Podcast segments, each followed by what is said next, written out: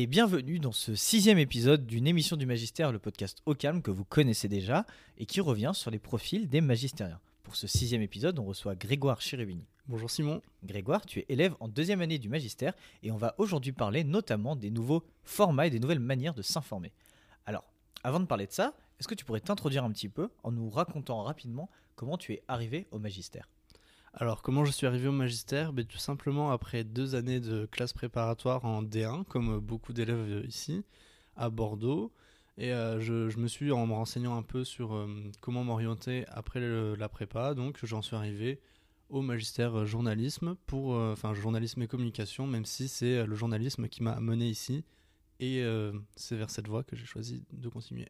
Donc tu avais déjà fait du droit avant, est-ce que la partie droit du magistère, c'est aussi quelque chose qui a participé à te faire venir ou c'était, euh, on va dire, euh, un petit peu incident le fait qu'il y ait du droit dans tes deux formations consécutives? Alors non, au contraire, euh, c'est en partie ça qui m'a motivé, notamment pour pouvoir valider ma troisième année, surtout pour, pour pouvoir me dire c'est bon, j'ai ma licence en droit, pour avoir déjà toute cette satisfaction-là, puis aussi avec la, la conviction que c'est important aussi de, de, de, maîtriser un peu des bases juridiques, ne serait-ce que par exemple, quand on regarde aujourd'hui le 49.3, c'est toujours bien de, savoir de quoi on parle et de l'avoir étudié dans un cadre euh, universitaire.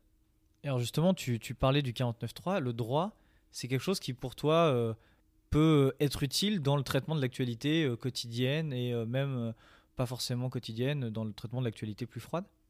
Bah, tout ce qui va être actualité politique, bien souvent, il y a, y a, des notions juridiques qui entrent très vite en jeu, ne serait-ce que pour comprendre le, la Ve République, ses institutions, euh, comment elles s'organisent. Après aussi en presse économique, parce qu'il y a... Et plus généralement, après, il y, a, toute la presse juridique. Donc je pense que oui, c'est important. Et après, il y a même des domaines journalistiques qui sont très proches du, droit. Donc je pense notamment, par exemple, au journalisme d'investigation. On observe que, souvent, des enquêtes journalistiques débouchent sur, euh, après, des, des procédures judiciaires. Et toi, justement, tu t'informes comment, en fait, de manière générale, euh, quotidiennement C'est quoi tes sources d'information principales? Comment tu fais pour t'informer? Alors je pense que ça serait un peu hypocrite euh, si je ne disais pas que c'est ma première source d'information, je pense que c'est euh, les réseaux sociaux, donc que ce soit Twitter ou Facebook. Après j'écoute souvent la radio le, matin sur le chemin, par exemple pour venir à la fac. selon les périodes, je lisais presque tous les jours Le Monde, donc notamment en version papier, et Courrier International toutes les semaines aussi. Et ça, c'est une chance qu'il y a, enfin que l'on a quand étudiant, c'est euh, notamment par exemple à Aix-en-Provence. Toutes les bibliothèques sont abonnées à tous ces journaux et sont en libre accès euh, tous les jours. Et donc, c'est grâce à ces abonnements-là qu'on a la chance de pouvoir s'informer. Et toi, du coup, as, tu as justement des canaux un petit peu privilégiés euh, où tu dis là, il y a vraiment une plus-value journalistique. Tout à fait. C'est pour ça, par exemple, que je suis abonné au 1, donc dont j'aime particulièrement le format. D'ailleurs, j'ai eu l'occasion d'en parler dans un coup de cœur pour la newsletter du JCO. D'ailleurs, tu vas peut-être euh, bientôt aller en stage au 1, donc c'est une grande histoire d'amour finalement entre. Alors normalement oui, enfin c'est sûr normalement même puisqu'ils m'ont ils m'ont confirmé cela lorsque je suis allé dans leurs euh, locaux à Paris pour en discuter lors d'un entretien. Donc normalement oui, en juin prochain, je vais avoir je vais effectuer un stage d'un mois et demi dans la rédaction du 1. Et donc à part le 1, est-ce que tu as d'autres médias un petit peu comme ça où tu te dis Là, l'angle, il est, extrêmement intéressant. Et cet angle-là, en fait, c'est une nouvelle manière de traiter l'information. J'ai découvert, par exemple, la, revue dessinée, donc que je ne connaissais pas du tout, qui, je, trouve ça tout simplement génial. Donc, c'est un trimestriel qui aborde l'information et qui la traite sous forme de bande dessinée. Donc, c'est des sujets plus ou moins chauds. Donc là, par exemple, lors du dernier numéro, il y avait, euh, enfin, lors de celui de fin 2019, il y avait euh, les an des Gilets jaunes à travers la guerre qui a eu lieu sur Wikipédia et donc je trouve que c'est la guerre, la guerre de la page Wikipédia du mouvement qui a été maintes fois édité euh, par euh, différentes personnes. Euh, Exactement, et déjà c'est, j'ai trouvé ça très intéressant parce que ça parle à la fois de Wikipédia, on en sait très peu sur ce site que chacun de nous consulte régulièrement, et on en apprend également euh, davantage sur, un mouvement, euh, sur le mouvement des Gilets jaunes à travers un angle qui, pour le coup, j'ai trouvé très original et le tout de manière très agréable visuellement à travers euh, donc la bande dessinée, mais également des dessins. Et donc, en fait, j'ai trouvé vraiment cette revue très intéressante dans la manière dont on traite l'information qui est originale et innovante, même si la, revue, elle, existe depuis quelques années maintenant. Et tu penses justement que les... Tu parlais des réseaux sociaux tout à l'heure. Tu dis qu'aujourd'hui, les gens se, se, se, renseignent de plus en plus avec les réseaux sociaux.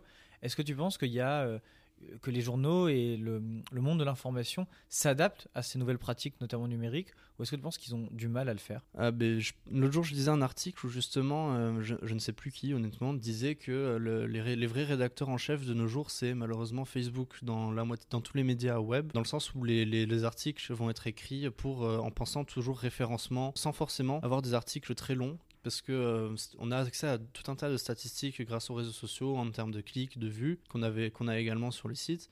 Donc je pense que oui, aujourd'hui, l'information, elle est de plus en plus conditionnée par euh, les algorithmes, que ça soit pour euh, apparaître dans le fil d'actualité des gens, mais aussi pour être partagé, vu. Et donc aujourd'hui, je pense que c'est plus les médias qui, s'adaptent aux réseaux sociaux que l'inverse, même s'il y a toujours des médias qui tentent de subsister en, en lançant des formats innovants. Enfin là, tu parles plutôt de l'aspect négatif des réseaux sociaux. Est-ce que tu penses qu'il y a aussi un, des- des choses qu'apportent les réseaux sociaux euh, en termes d'information, des, des- apports positifs en fait de toutes ces nouvelles technologies et euh, de l'instantanéité de l'information par, euh, par le réseau social notamment Alors par exemple, si on regarde sur Facebook, euh, ce qui marche euh, de plus en plus, énormément, c'est les vidéos. Et donc ça, je pense que c'est un... C'est toujours positif parce qu'on si on regarde, il y a de plus en plus de médias qui se lancent dans les vidéos sous différentes formes de vidéos. Et euh, c'est toujours très intéressant, oui, je trouve, parce que c'est des vidéos qu'on retrouve aussi sur, sous format plus long, par exemple sur YouTube, avec des, des médias comme Le Monde ou Arte, avec euh, l'émission Carambolage, par exemple. Et c'est des, formats de vidéos qui permettent un traitement de l'actualité et de l'information au sens plus large, pas forcément chaude, qui est euh, très original, oui, notamment, enfin, par exemple, sur des sujets, on a l'impression, d'apparence très compliqués, comme le, conflit au Kurdistan ou encore le conflit Iran-États-Unis. Et je pense que vraiment, oui, le, les formats vidéo qui se développent, c'est en partie grâce aux, aux réseaux sociaux, parce que c'est ce qui marche le mieux, c'est ce qui se partage le mieux. Et euh, sur des sujets géopolitiques, par exemple, euh, c'est toujours très agréable d'avoir, euh, de voir des cartes défiler historiquement avec des illustrations et des vidéos.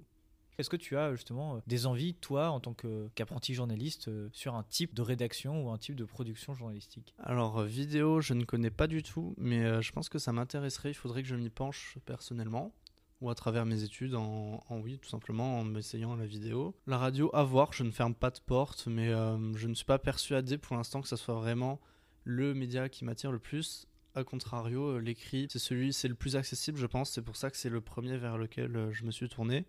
Et pour l'instant, je le trouve très très complet en fait. Tout simplement, c'est un format qui me plaît, que ce soit de manière print ou web, donc je pense plutôt l'écrit pour l'instant. Donc c'est déjà la fin de cette émission. Merci à toi euh, d'avoir participé euh, à ce sixième épisode du podcast Au Calme. Merci à toi, Simon.